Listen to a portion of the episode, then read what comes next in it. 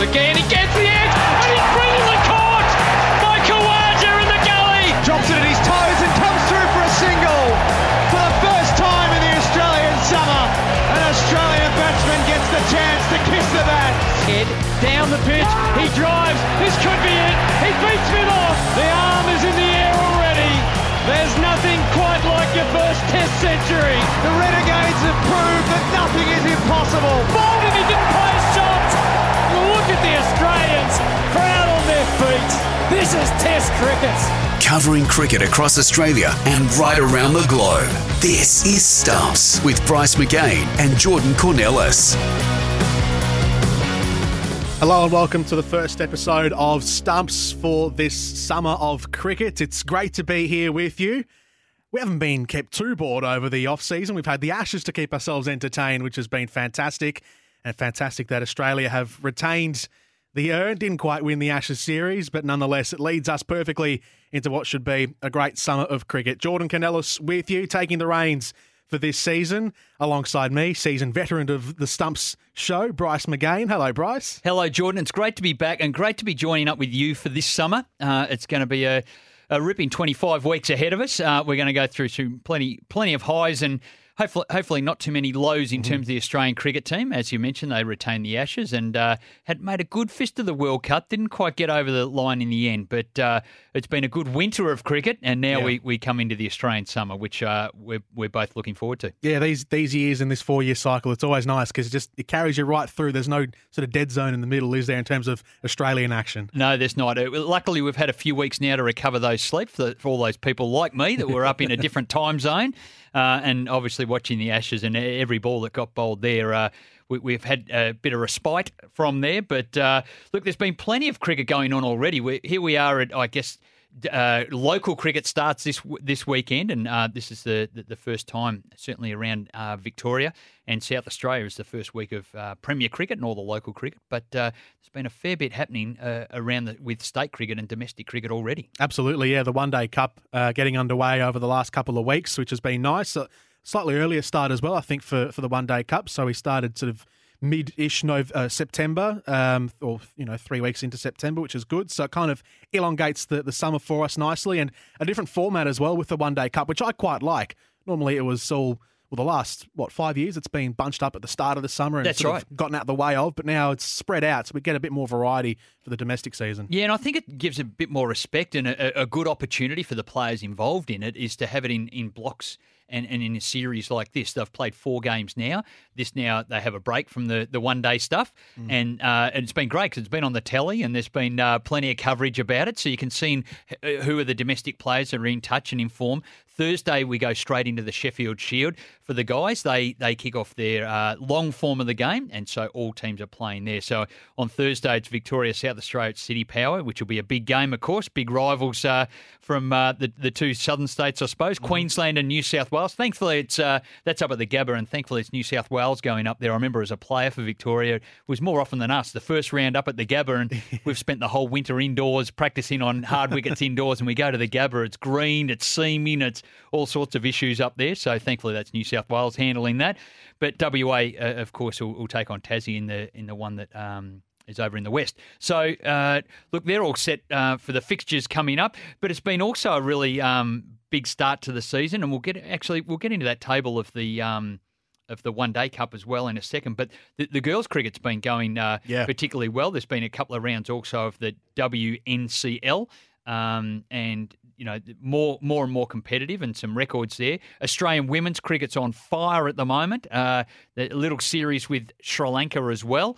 And uh, and a world record score for Alyssa Healy um, was incredibly impressive. So, look, there's been that much cricket, and here we are at day one. We are. I know. I thought, uh, well, we're going to talk about day one. There's no test, but who cares about the test for the moment? I mean, that, that's going to come and take the, the mantle later in November. But you've got so much cricket going on now, and there's always um, there's always great intrigue around the domestic stuff, and obviously the women's too. But domestic men's because it's all in the lead up to the summer, and we know that there was, even though we retained the urn with the Ashes, there was so much to come out from that, and you know we retained the Ashes with probably one of the the shakiest teams that we've had in a long time, and there's maybe two spots out of the 11 who are absolutely secure and still so much to play for heading into this summer. Well, one of those certainly Jordan is Steve Smith. What a series, uh, mm.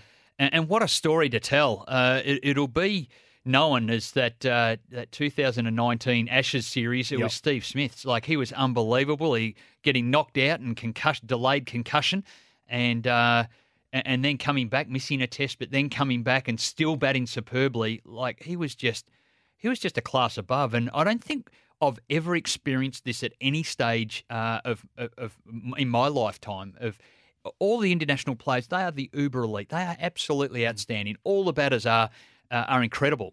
But then there's one that's just standing right above the, the rest. You know, we, yeah. we, we might say, well, Virat Kohli's up there as well, but Steve Smith is performing at a at a level um, that, that's above any other at international cricket at the moment. It's unbelievable to watch. Yeah, it's probably uh, from from me anyway. Uh, I think it was the best series that I've seen a single player play.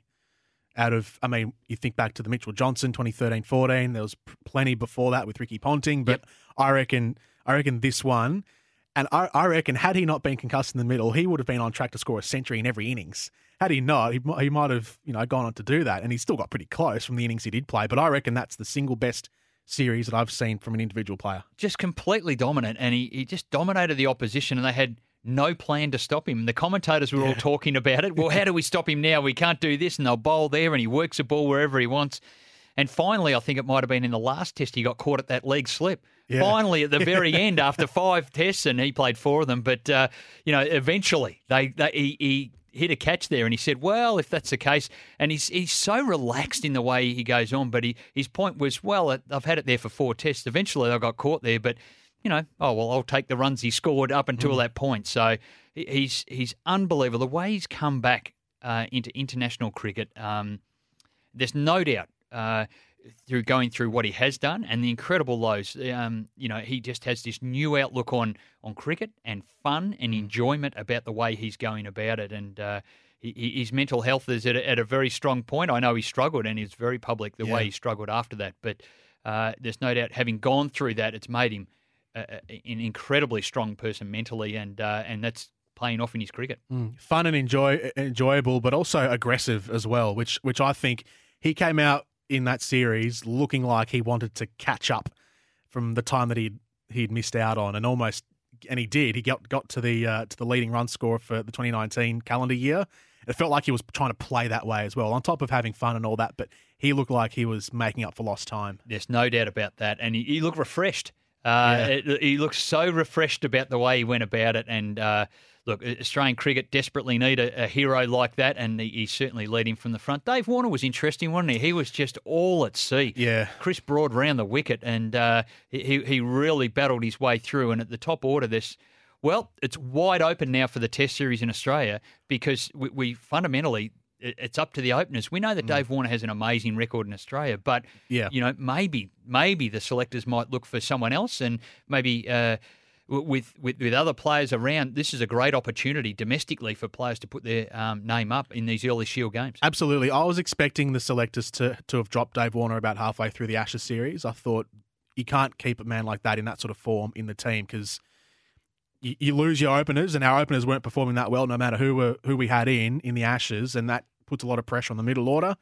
But I reckon what you said is right with David Warner. His record in Australia is impeccable, and that's why I think he'll he'll will start uh, the tests as the opener. But who knows where he's at? Because it's not just. I don't think it was just um, his sort of poor uh, his poor record on foreign soil in England that hampered him in in, in the Ashes. It was probably a whole a whole host of things from coming back from the bans and everything that happened with um, with the sandpaper gate. No doubt.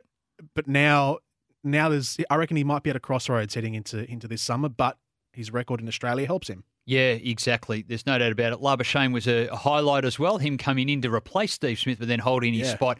Uh, you know, scoring all those fifties in a row. Do you lock him down at number three now?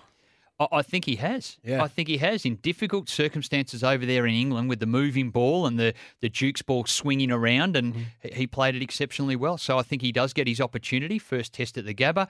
Uh, he gets that opportunity, his home ground in Australia, uh, playing for Queensland, of course, as he does. So Look, I, I think he, I think he'll hold down that spot, and, and credit to him because he's done it through hard work, and it, it probably looked like unlikely that he'd get an opportunity, but he took it and grabbed it with both hands, and credit to him. If you can play well in England, does that automatically mean you'll play well in Australia? It, it generally does translate that well because you've got to be technically good over there. You've got to be playing the ball late, and uh, and you've got to play, probably play the ball a bit square. In Australia, the ball comes on a bit, and you can really hit down the line and play with a full face of the bat. But a lot of the players in England, and I think one of the players that did it exceptionally well when Australia just had a lot of hard hitters at the ball was uh, Chris Rogers. Like he played so late, but his drives were always square because he played eh, behind his pad. He let the ball really come under his eyes and play it late. And that he had enormous success over there, obviously, with uh, the best part of 15 years of a, a county expertise that he had. You know, he scored,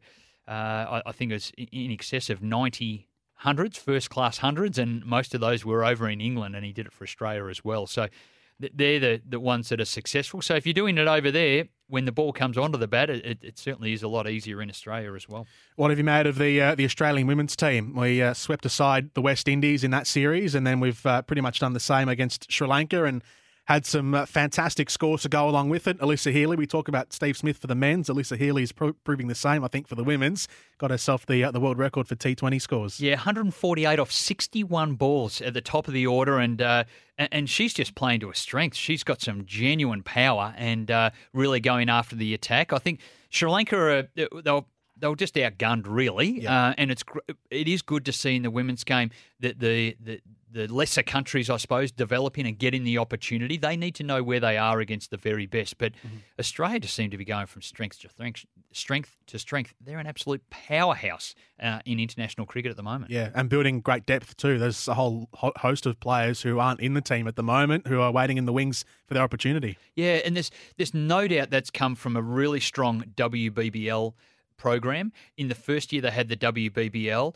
uh, w- was good, and it was great to see the opportunity for them. But then the next year, and once the girls had gone professional, that they upped the run rate by one point, uh, one point one and a half runs uh, extra and over. So the strength in the players, the way they played, they're, they're, putting so much time into their game, and we're seeing the benefits of that straight away. And we see all these professional girls out there now representing Australia, and they are completely dominant. So this is a situation where 2020 cricket really benefits uh, the longer forms. It, it, works that way in, in women's cricket, does yeah, it? well, it certainly does. And uh, well, the girls really only play one day cricket and yeah. and also T20. They play they do play one a one off Test match against yep. England, but that's the only red ball type of cricket they play. It is all one day cricket, and I, I think it suits the game there. I think it packages it up really nicely. I, I think uh, and girls cricket continues to go to strength to strength around Australia, the, mm. um, at the domestic level with the WBBL, but also uh, down at uh, at club level as well. There's more and more girls aspiring to be,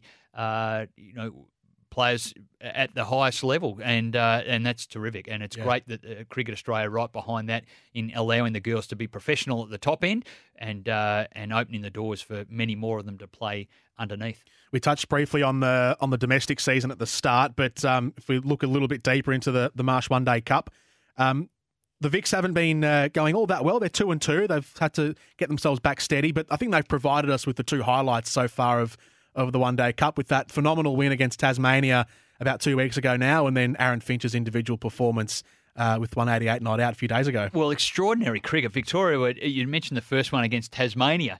Uh, Victoria were all done and dusted, I suppose. Uh, Tassie were chasing the, the, the bonus point, and it all went pear shaped for them. They, they wrapped up the innings. Uh, incredible collapse by, by Tasmania, and it really goes to show, and it certainly was the case when I was at Victoria as well. The, the win from anywhere mentality was just we can keep doing this, we can keep applying.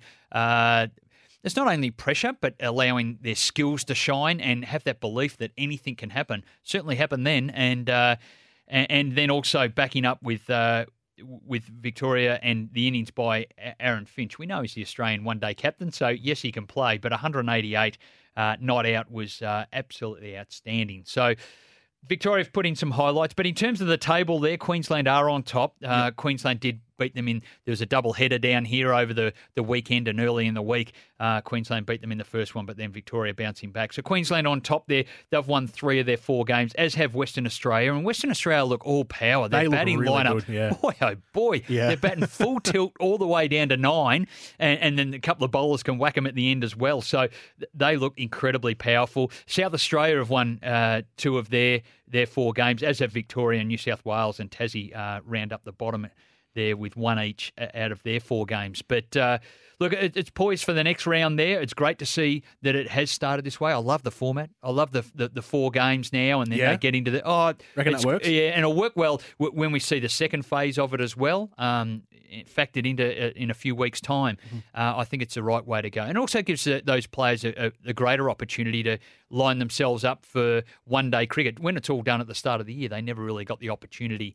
um, to be picked for Australia. There'd be a one-day game coming for Australia, and they wouldn't have played domestic one day cricket for three months. So there was no form to really show for it. So Mm. Yeah. I like how it's going. It's been great. Well, well, um, well, it's been great that it's been on the telly and we can watch and see who's doing well. That's the voice of Bryce McGain. Jordan Kounelis with you. Coming up in the show, we'll speak to young Victorian batsman Will Pucovski uh, after this. After that will be Mike Yardy, who is a, an English uh, batting coach who's come down to uh, help take the reins of the batsman at New South Wales. And then later on, we'll also touch, even though it's a few months away, on the Big Bash, because there was some huge news throughout the week with one of the teams and one of probably the biggest signings ever in the Big Bash. All that on the way from Stumps today.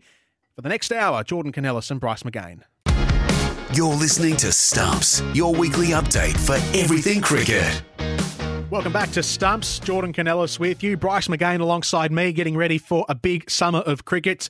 We'll be here with you every weekend right throughout the summer. First guests for the show for this summer, and a great one as well. It's good to have him on.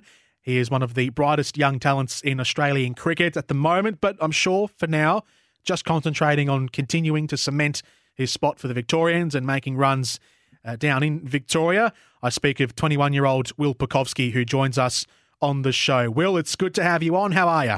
Good, thanks, guys. Thanks for having me. Well, it's great to uh, have you on a Saturday afternoon, which is it begs an interesting question. Uh, why aren't you out there making runs for Melbourne? uh, I actually had a little bit of surgery yesterday, so I've uh, missed this game and just trying to get ready for the Shield game on Thursday. Terrific. Well, tell us a little bit about that. Um, hopefully, everything's okay. It seems like a short term situation. Yeah, very short term. I just needed to get something cleared up for a little bit, so this was sort of the only break in the schedule where I, I thought I could get it done in season. So just get that done. I'll be ready and raring to go at training on Monday. So I'm, I'm all good. It was just a little precautionary thing. Well, that's good to hear. We're glad you're going to be over it pretty quickly. Uh, the cricket season comes around pretty quickly, and before we've know it, there's been a whole bunch of uh, one-day games for Victoria. How's the feeling in the camp? And uh, and second to that, um, your form and, and how you're feeling hitting the ball. Yeah, uh, obviously two and two from the one days at the start of the year, so probably haven't played our best cricket yet, but um, we got back to winning ways in the last one day. Obviously, Finchie's innings was pretty impressive, and um, Sammy and Marcus Harris, Sammy Harper that is, Marcus Harris got some runs as well. So uh, we're feeling pretty confident going into the Shield, which is good, and then yeah, hopefully can uh, continue that winning form. Terrific. What did you learn from uh, Aaron Finch's innings? Uh, obviously, great to see him whacking them around and putting them in the in the stands and hitting the glass and all those type of things at, at the Junction Oval. But what did you learn from his batting craft in scoring 180 for the Vics? Uh, I think it was just sort of trusting your own game, to be honest. Like I, I'm probably not going to ever bat like Finchie. I wish I could hit him as, as well and as hard as he does. But, Don't we um, all? Yeah, yeah. But just in terms of he just stuck to what stuck to what he knows, and obviously to um, make 190 odd is a fair effort in any form of the game, let alone a, a 50 over match. And um, yeah, it was just one of those innings which sort of proved why he's, why he's Australian captain. Will, you played three of the four matches so far in this uh, first phase of the One Day Cup. Fair to say you might have struggled a little bit. First match was all right, but uh, how did you come away assessing your own performance from the three matches you played? Yeah, obviously, um, probably didn't get the runs I would have liked, but uh, I feel like I've been hitting the ball really well and everything's moving pretty well. So cricket's one of those sports where you can sort of miss out a few times, but um, yeah, I'm sort of feeling like a, a good score's just around the corner. Everything's yeah going in the right direction, and yeah, hopefully, hopefully it's just a matter of time. So, do you know at this early stage, heading into next Thursday's Sheffield Shield game, Victoria taking on South Australia at the Junction Oval, uh, do you know at this stage what the, the, the, situation is with the team lineup, the squad, etc., and, and what your role might be within that? Uh, I don't know the no, I don't know the ins and outs of what, of what the squad will will be, but we've got most most guys available, which is pretty good. Um, I think sort of most of the discussions around sort of my role were, were around sort of probably batting three again this year. So yep.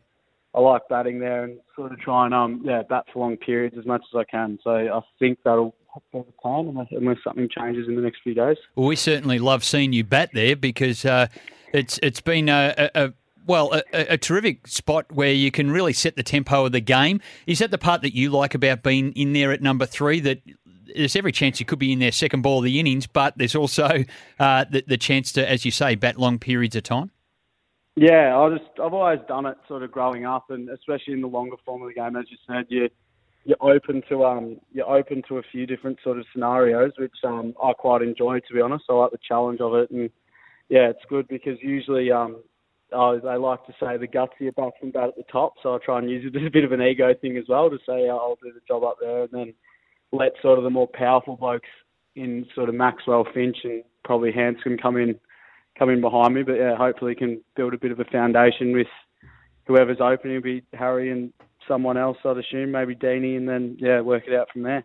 Well, there's no doubt will it, pay, it to your strength. So uh, long may that continue for the Vics. But I guess the, the, the, challenge with the, the Victorian team is probably the depth of bowling that is in that lineup. Like you've faced them all in the nets, and we might be able to get, you might be able to give us the insight as to who might get the nod. Who are the hardest to face in there at the moment? Because there's a plethora of quicks that can play in this first Shield game. Yeah, there are a few options, aren't there? Um, it's actually hard to pick one. They're sort of the good thing about our attack is they're all good in different ways. They'll offer something different. So blend very well together. And um, I've got no idea what the combination will be and whether sort of workloads come into it as well because a couple are coming off an Ashes series and also leading into a potential Test summer. So a lot of things I think will be taken into consideration when when picking the final eleven. But yeah, it's definitely going to be a tough one because there's um, yeah a lot of options available and they're all, as I said, pretty good in different ways. Well, leading into the summer, how uh, how much importance have you built around this this uh, Sheffield Shield season in, in your mind? How crucial is is this upcoming phase of the next few months uh, for you? Do you think in your in your career? Um, oh, I don't know if it's any different to normal. To be honest, it's all just um, I try and take it pretty. I guess lightheartedly is not the right word, but in terms of just trying to enjoy enjoy it as much as I can, and all you can really do is control the next game or control the next ball. So there's no point worrying too much about it. So we'll take it as the um, first game of the season against the South Australians, and then see how we go from there. But if we're winning games and, and people are performing, it's generally pretty good for everyone, I think. Well, you were right in the mix uh, leading up into the Ashes series. Uh, obviously, a lot of uh, comment in uh, and, and, suggesting that you could be as part of that squad, and we're look, looking very likely as well are they in touch with you, uh, the, the Australian selectors, to um, let you know h- how you are tracking and what they are thinking of you, or is that is that just at arm's reach um, leading up to that series? Um, uh, whilst we are over there in England, obviously in, uh, I guess, not conversations about selection necessarily, but obviously selectors are around, so you're sort of just talking talking to them about general stuff and um, yeah, it was one of those things where either way, I thought it was probably going to be a win-win for me. Like it had been an awesome experience on the A tour anyway, and then if I was selected in the Ashes squad, that would have been pretty incredible. But it was also good to get home and get back around the big boys. And yeah, it's one of those things where if you're selected, they'll obviously tell you, but it's not a constant dialogue. I wouldn't say it's just. I think most people generally have a fair idea with where they're at. And yeah, so it's just sort of one of those things where if, you, if you're going well, you know you're in the mix, and if you're not making runs, you probably have to try and make some runs, yeah. and then you'll get yourself back in the mix. So it's um. Yeah, it can sometimes probably be made out to be a bit more complicated than it actually is. Yeah, you've got a really good, simple and clear approach. I think it's uh, it's the way to go. How did you find playing over there in England with Australia, eh? Yeah, it was brilliant. It was um yeah, great experience. It was sort of my first extended cricket tour overseas, so it was um pretty steep learning curve, but there was, it was a great bunch of guys, and we um played some pretty good cricket over there, which always helps. So it was good when you're playing sort of winning competitive cricket, and um the experience at the at the camp with the Oz and the Oz A boys was was pretty special as well. It was a great week to to get around the main group and see what it's sort of like at that next level and just get that exposure and, and know know what it takes, I guess, to um yeah take that next step up. So, did you find the conditions a whole lot different to what you'd experienced before? Was it as traditional as they say? The oh, they were green seamers and uh, and the ball was hooping round corners. Uh, was it like that, or was it was it different to what you expected?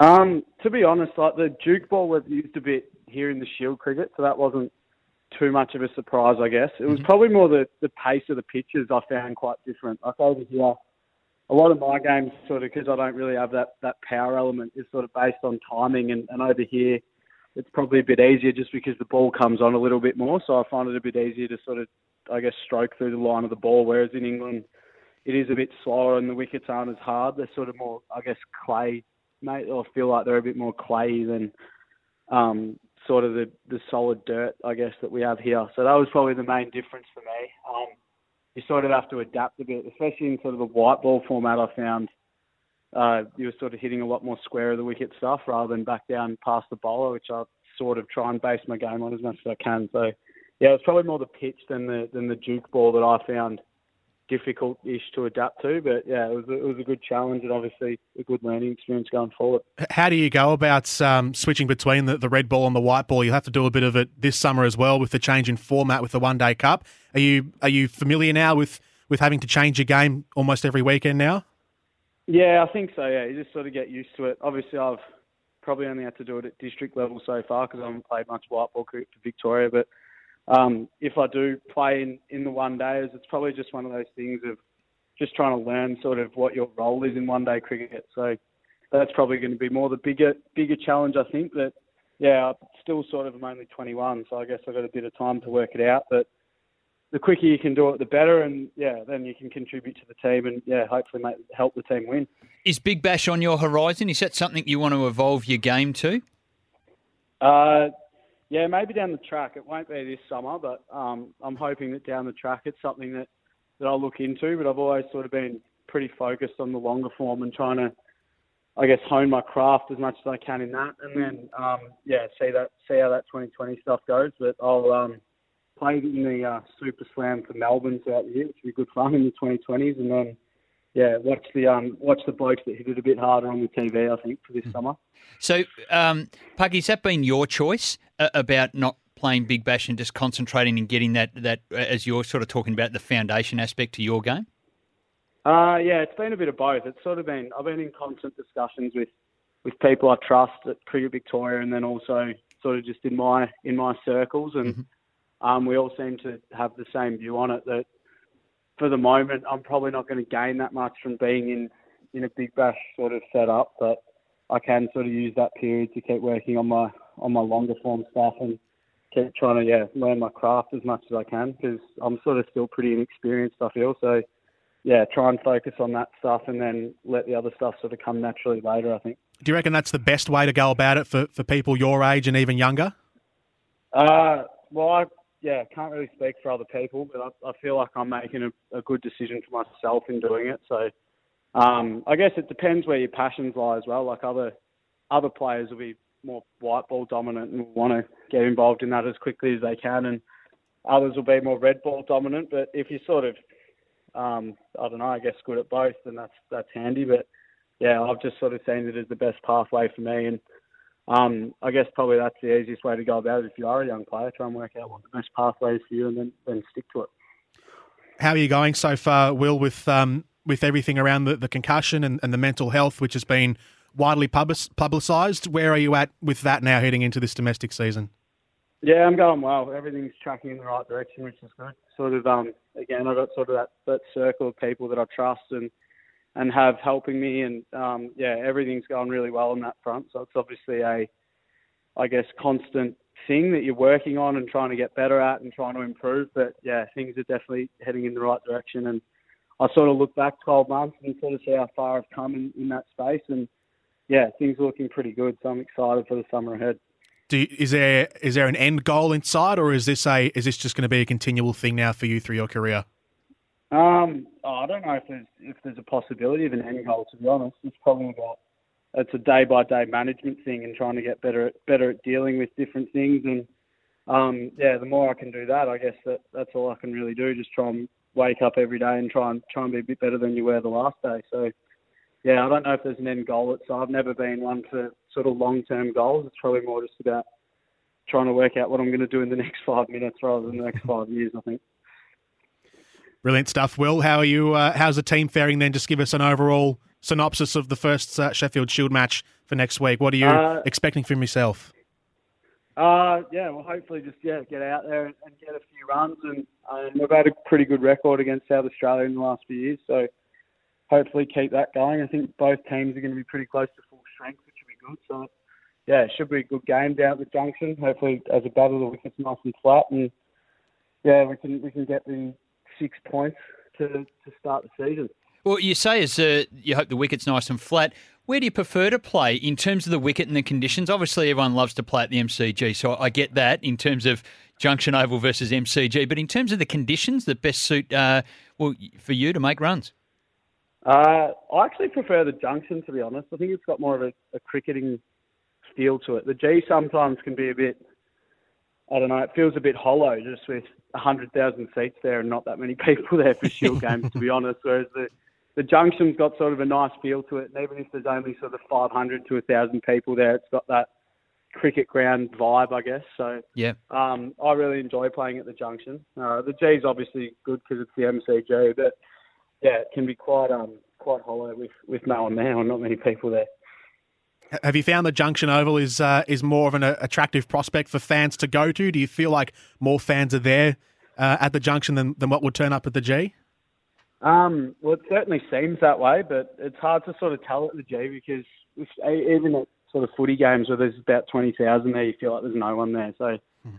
it's um, quite difficult to get a read at the MCG, but there doesn't seem like there's much of an atmosphere. But at the at the junction, there always seems to be a pretty good atmosphere. So um, yeah, the boys really enjoy playing there. It's obviously pretty handy having a, having a first class ground where you also train and and do all your work at. So that makes it a uh, pretty enticing prospect. And yeah, it's been a very good move for Victorian cricket. And obviously, winning the Shield final there was pretty special last year, and there was a um, yeah pretty good crowd in that day, which was awesome.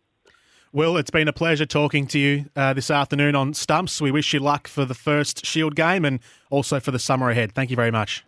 Thanks, guys. Thanks for having me. Go well, Will. Thanks, guys. Will Pucovski there here on Stumps. Bryce McGain and Jordan Kounelis returning after this. You're listening to Stumps, your weekly update for everything cricket. Welcome back to Stumps. Jordan Kounelis and Bryce McGain with you. Great to have Will Pucovski on the program. You can podcast that throughout the week. Just keep an eye on our socials. Mike Yardy will join us next week, the New South Wales batting coach. It should be fantastic to have a chat with him coming down from England so we can get an idea of the difference between Australian batsmen and English batsmen, which I'm sure there's a great difference there, Bryce. Well, he, he's been a legend of Sussex cricket, and mm. uh, it's a great opportunity and probably a real coup for New South Wales to have someone of his experience. He's captained the club, he's coached at the club mm. uh, over there, um, he's played for England in World Cups. So, um, yeah, incredibly experienced, and uh, he'll be sharing his experience with a young New South Wales group. Big news throughout the week on the Big Bash front. We're still a couple of months away from that. Got to get through the tests and all that first, but a lot of hype already being built up, especially over the signing of AB de Villiers to the Brisbane Heat, which could be the, the biggest signing that the Big Bash has ever had. Absolutely. If anyone has followed AB de Villiers in the IPL, particularly, uh, just the skill and the he's unbelievable at T20 cricket. Uh, certainly. Uh, if not the best, uh, certainly one of the, the, the top three uh, best batsmen of all time in uh, in T20 cricket, and uh, he's coming out to do the last half of the season mm-hmm. uh, with the Brisbane Heat. So a, a, real opportunity for Brisbane to accelerate themselves into the finals with AB de Villiers on board. And I can assure you from first-hand experience, yeah. he whacks them. Don't worry about that. Yeah, yeah. He'd uh, imagine if the Brisbane Heat were already in a good position by the time he arrives, they they win the competition in a in a canter. Well, there's some real firepower, and I think he'll really enjoy playing up there, particularly the ball skidding on. It's a perfect wicket to be playing the way he does. He's got shots all around the ground, 360 degrees, and mm-hmm. um, enormous height. But uh, look, he uh, caught up with uh, the, the, guys earlier in the week, and uh, this is what he was saying about uh, heading towards Brisbane Heat for the Big Bash. Well, it's um, it's one of the nicest tournaments around. I think I've been following it for quite a while. Um, watching some games over December time, holiday time in South Africa. Um, really got me excited seeing the vibe there, the atmosphere. The BBL in whole just looks like a really well organised tournament with a lot of um, lot of good cricketers around, good quality of cricket, and I, I must say the Brisbaneans have always stood out to me. Um, firstly, the kits stood out. Um, it's quite different to other other kits around uh, what they use uh, around the world, and then um, just Brisbane. I mean, it's a, it's a lovely city. I've been there a few times before traveling with the South African team. I love the I've loved the place. I love the weather. It's similar to Pretoria, where I come from. Following the the, the heat, they play a kind of brand that sort of associates with the way I want to play. It's quite aggressive, go after after the attacks, and um, I'm looking forward to go to the Gabba. That's there's another reason for you. It's a beautiful cricket field. Um, I love playing cricket there. Good wicket and and so always some good cricket. AB de Villiers there. And in the background, a few of his shots too. We could hear the, yeah. the crack of his bat uh, from the highlights there. Yeah, so look, he's going to make a big impact to the to uh, well, to the Big Bash League, and wherever he yeah. goes, he's going to bring crowds. Don't worry about that. Mm. Even if the away games, we're talking about the Gabba and what an advantage it'd be for him to play up there. But where whoever he is playing against later on, they'll want to go and watch him play. It's it's a massive signing. It's probably something that the Big Bash needed. There was a bit of talk at the end of last season.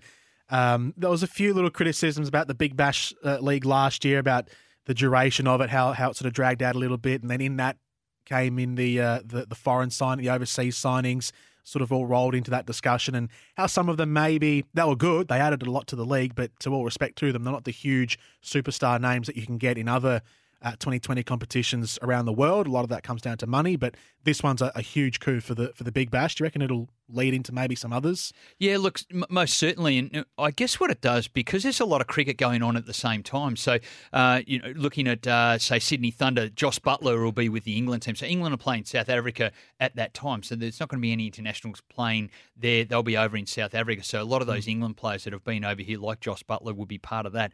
So it probably rules a, a lot of them out. Uh, so it's probably the, the second string or these retiring or later career type players yeah. that that, are, that, have the opportunity to come across. And of course, it's salary capped as well. It's not quite the IPL where, yeah, no. and it's not quite where you can have four overseas. There's only two available as well. But talking about Sydney Thunder, Alex Hales gets signed there uh, to replace Josh Buttler. Um, he's uh, well, he's, he's played a lot of one day cricket for for England and uh, and T20 as well. Um, Interestingly, in April, he had a, a, positive ban to cocaine, so he's actually serving a ban. Is that yeah? Is that a surprise that he's been signed by Sydney Thunder for you, Jordan? Um, yes and no. I think it, it is that that uh, it does. It is a surprise that they've jumped on straight away, mm. um, but maybe not in in the fact that he's you know, by the time the Big Bash comes around, he'll be a free man, a free agent, so to yep. speak. So Sydney Thunder trying to capitalise on that, I guess, which is, I don't know, it depends on how you look at it. Could be great business. Um, but look, by the time the Big Bash rolls around, he's served his time, right? So yeah. you can only you can only go by what the rules have, have given him, what the ban has been given to him. So you know, once that's over, I guess he's a he's a cricketer to play cricket again. Yeah, that's right. And look, he, he's had uh, great success over in the IPL as well with uh, Mumbai mm. Indians. So look, he's an incredibly experienced player. But one of the great things about the Big Bash this year, um, we, we, had the issues with the tie in the World Cup, the oh. final over, and of course. We, uh, the, the, only way to controversial. Decide, well, the only way to decide a tie, of course, is by going who hit the most boundaries. Yeah, exactly. Logically, right? Yeah, it makes a whole lot of sense. Rather than playing another over, uh, which we can actually find out who's going to win. Um, we, that's what they did in the World Cup. Now that was actually the rule here. Um, thankfully, it never happened, oh, and we goodness. had a tie. but that was actually the rule in the Big Bash here. So they have fixed that up. So Good. if that happens in the in the round games, it will be called a tie. Now that's cool. We share the points. Mm-hmm. That makes a lot of sense. But if it's uh, a tie in the final, what do you reckon might happen? Um, an extra ball or something? Well, we play another over. Now another it makes over. sense, doesn't it? Yeah. It's like a penalty shootout. We play another over. It's a tie. We haven't got a winner. We'll go to another another over. So it'll be another super over. So I think that clarifies it a lot easier. So yeah. I think the Big Bash have uh, taken heed of uh, what, what's happened there, and everyone's still scratching their head. We're waiting for the actual winner of the World Cup to to stand up, but we, we don't have that. Um, but thankfully, the Big Bash it won't be an issue. Yeah. So that's that's what should have happened from the start, really. Oh, really? How do yeah. you uh, how do you come to the to the point of that form of tiebreaker, the most boundaries? I mean, I don't know. Some boffin has done it. I don't know whether they're a cricketer. I don't think a cricket No. mind has done that. I think it's, oh, well, what's the quickest way we can do it? And maybe it had a bit of an issue. Maybe it was someone from broadcasting that went, well, it's got to finish at this time, a super over. Well, that we've got to cram that in really quickly. And, and then, well, it's got to cut off at this particular time from broadcasting. Short sighted. Maybe that's where it comes from. And they go, we need a the decision. Like, right, okay, who hit the most boundaries? That'll do.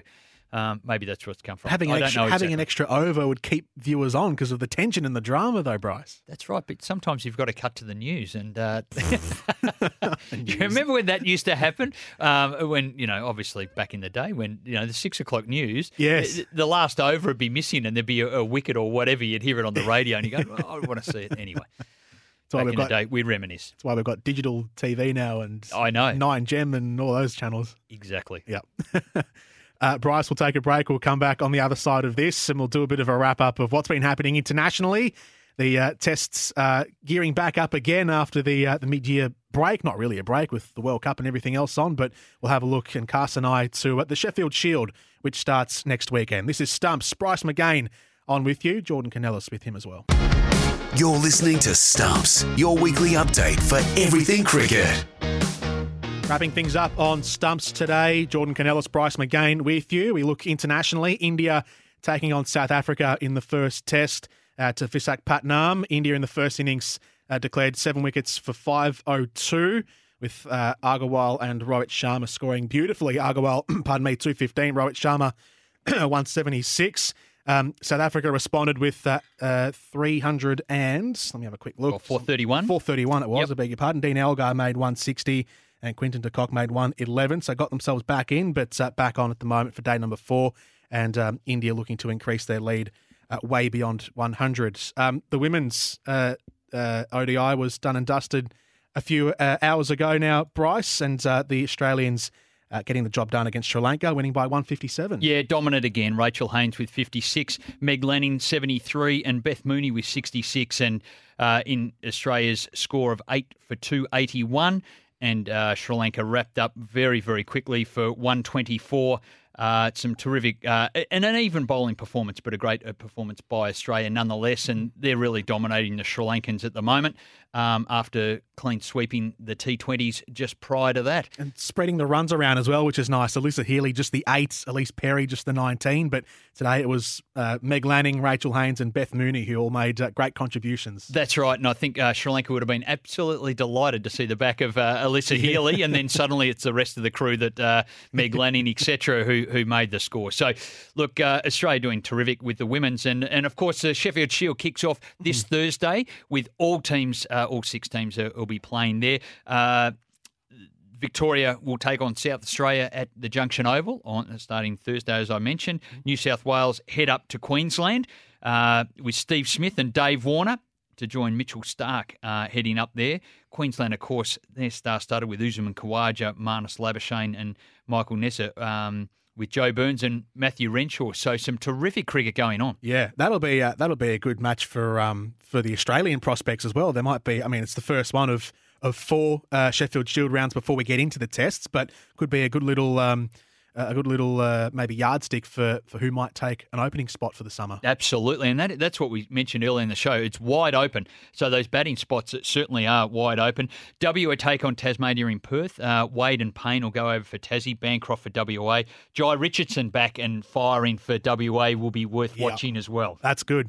That's good for Australia too. I mean, there's we've, we know we've got great bowling stocks, but he is one of the the best young bowlers that we've got in the Sheffield Shield. So him coming back for WA is going to be a huge boost for them, and hopefully leads into something bigger for him in in his career. Absolutely, and he, he's all, pace, and uh, we, we love seeing that uh, the, the firepower that he brings. Uh, finally, Victoria, they've got a star-started lineup there: Harris, Maxwell, Finch, Handscomb, Will Pucovski as well. Uh, Travis Head comes uh, into the side, the South Australian skipper. Well, he doesn't come into the side for South Australia, but he got cut from the last Ashes Test, so it'll be good to see how he bounces back from that obvious disappointment. Um, so there'll be lots of runs on store, no doubt, at the Junction Oval, uh, which has been a very good batting wicket. Who would be the three fast bowlers you'd pick for Victoria very quickly? Oh wow, they've got a depth. Yeah. It's incredible. Um, well, the, the leading wicket takers last, you said quickly, uh, Boland and and Tremain are the leading wicket takers in yeah. the competition last year. But they do have Siddle available, Pattinson available. Um, they've got a whole plethora of them. So look, I, I definitely the first one I would pick, um, definitely Pattinson. Pleasure doing business with you today, Bryce. We'll catch up again every Saturday throughout the summer. It'd be great doing that. Good on you, Jordan. This is Stumps. Jordan Kounelis and Bryce McGain with you. We'll be back again next week as we look towards the Sheffield Shield.